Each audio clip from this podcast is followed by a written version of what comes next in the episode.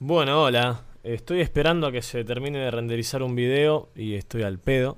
Son las 6 de la mañana, me levanté ultra temprano. Y dije, ¿por qué no grabamos algo para el podcast? Dale que sí, mi rey. Aleteia. Mi mamá me pasó ese nombre y a mí me encantó. ¿Qué querés que te diga, mi rey? Yo lo había leído hace muchísimo tiempo y le dije, ¿de dónde qué era eso? Y me pareció como muy interesante y hasta serendípico, les diría.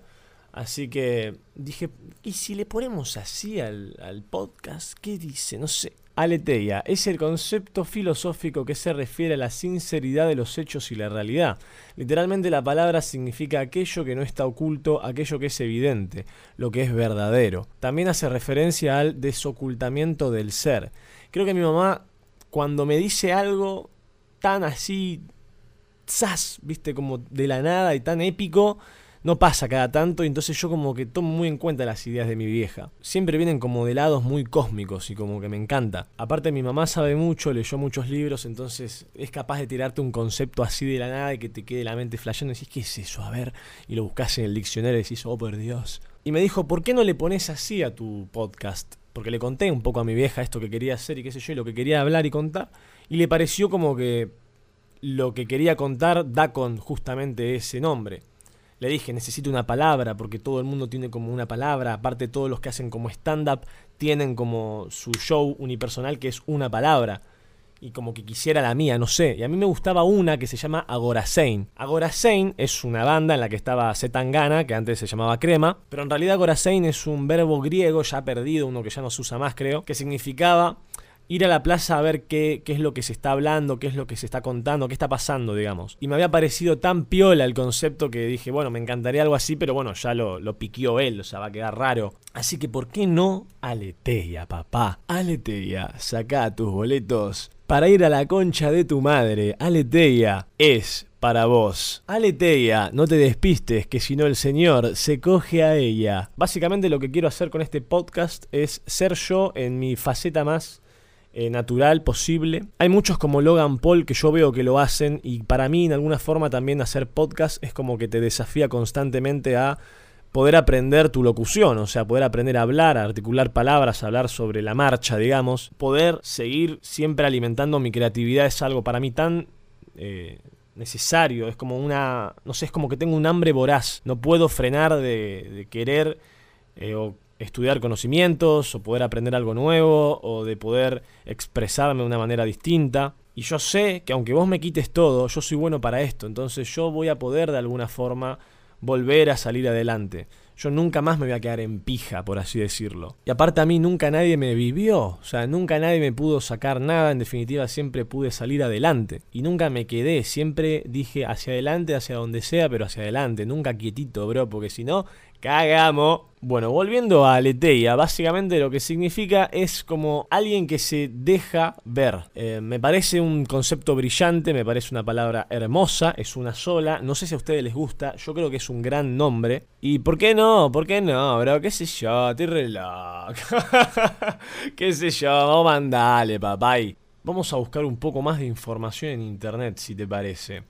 ¿Quién es? Aleteia es muy selectiva en la elección de sus amigos y relaciones. Busca la armonía, ante todo la paz. Ah, ok, estoy leyendo qué significa el nombre Aleteia. O sea, le puedes poner a alguien Aleteia. Básicamente significa alguien que busca armonía, ante todo la paz y evitará los conflictos y todo lo que pudiera herirla afectivamente. O sea, básicamente alguien pussy. Yo quiero saber algo más sobre esto.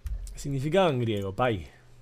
Wikipedia, no falla. Se trata de un concepto significativo en los estudios filosóficos y epistemológicos porque al definir la verdad como aleteia, se la distingue de otras teorías sobre la misma como son la de la correspondencia o la de la coherencia. Ah, mira vos, che, entendí todo. Contame más. Aleteia conocida es la etimología de verdad. O sea, básicamente la aleteia significa verdad. Está compuesta por, bueno, palabras en griego que no puedo pronunciar, por lo cual unidos forman el concepto de desocultamiento. En latín da lateo, estar oculto, de donde viene la palabra española latente.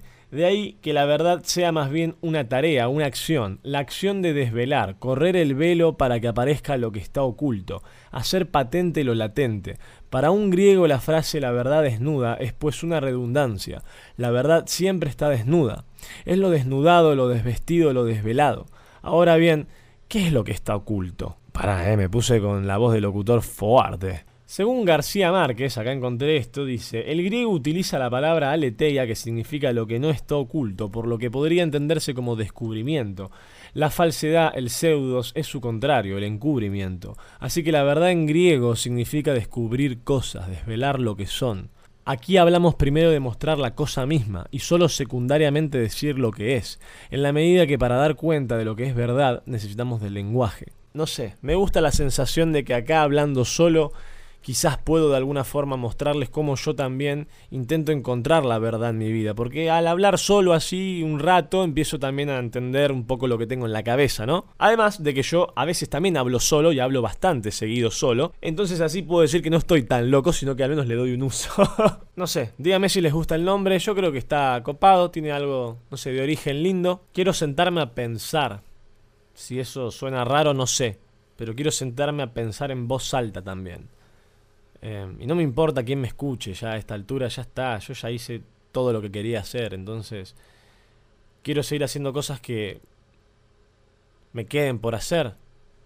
El otro día me dio como esa sensación, esas ganas que dije, no quisiera quedarme nunca en la vida con ganas de hacer algo, porque me voy a morir.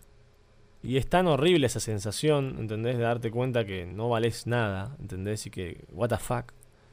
Que tenés que vivir, tenés que encontrar la verdad y tenés que hacer de tu vida algo que sea como una especie de recorrido, algo que digas, qué piola que va a estar esto, ¿entendés? Y a mí me pasa que en un momento mi vida no era así. Y siempre estoy en esa lucha constante de decir, no tengo que volver a ser así, no puedo volver a ese momento ya. O sea, yo ya estoy arriba del barco hace banda de tiempo. No existe volver atrás. Y a mí no me importa si mañana me voy o dejo de estar acá presente, porque yo en definitiva hice lo que yo siempre quise me salió todo como quería.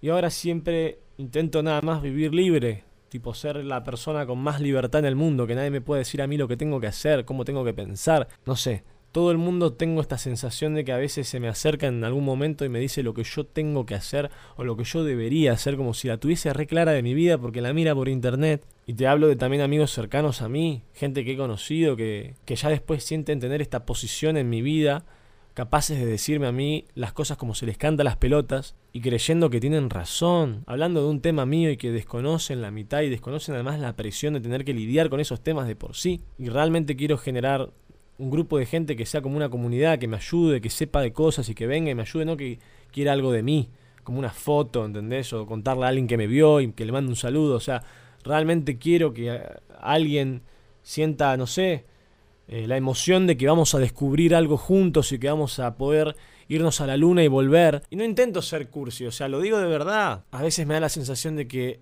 este tal vez es mi momento de pedir ayuda. Algo que a veces no quiero hacer, yo soy muy de yo puedo con todo y soy indestructible e intento vender esa imagen, pero no soy indestructible. A mí me perforan las balas, obviamente eh, lo que digan eh, me afecta a veces, entonces no es como que me es fácil relacionarme con todo el mundo, con las expectativas que todo el mundo tiene de mí y con mi propia presión y mi propio látigo que constantemente está ahí recordándome lo que supuestamente tengo que ser, cuando en realidad a veces yo solo quiero agregarme más color. O sea, nada más quiero agregar algo ahí que me dé más alegría y nada más. Pero hay algo que me persigue como una sensación media extraña de dale, dale, dale que se acaba, dale que se, se acaba el tiempo. Y necesito sentirme acompañado, necesito sentirme... Necesito dejar de sentirme solo a veces. Y mi viejo me reta y me dice, vos no deberías sentirte así de solo, vos pensás, Mariano, que yo soy hijo único, toda la vida estuve solo. Sí, bueno, pero yo no me siento a veces solo, ¿entendés? Porque voy por la calle y todo el mundo me saluda y todo el mundo, no sé, parece conocerme, pero después estoy en una habitación y no puedo conectar con nadie a veces, entonces es como peor que estar en el anonimato.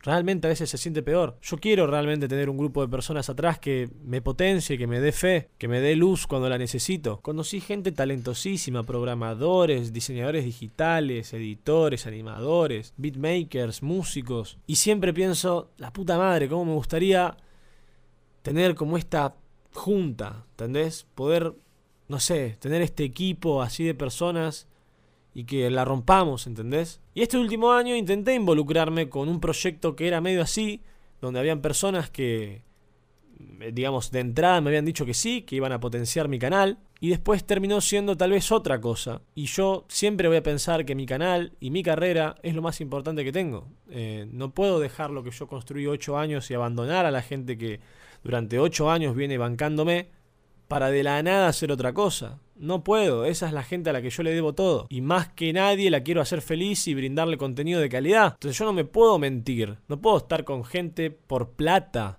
por cosas banales como ser más famoso. Lo mío es realmente puro, intento que siga manteniéndose así.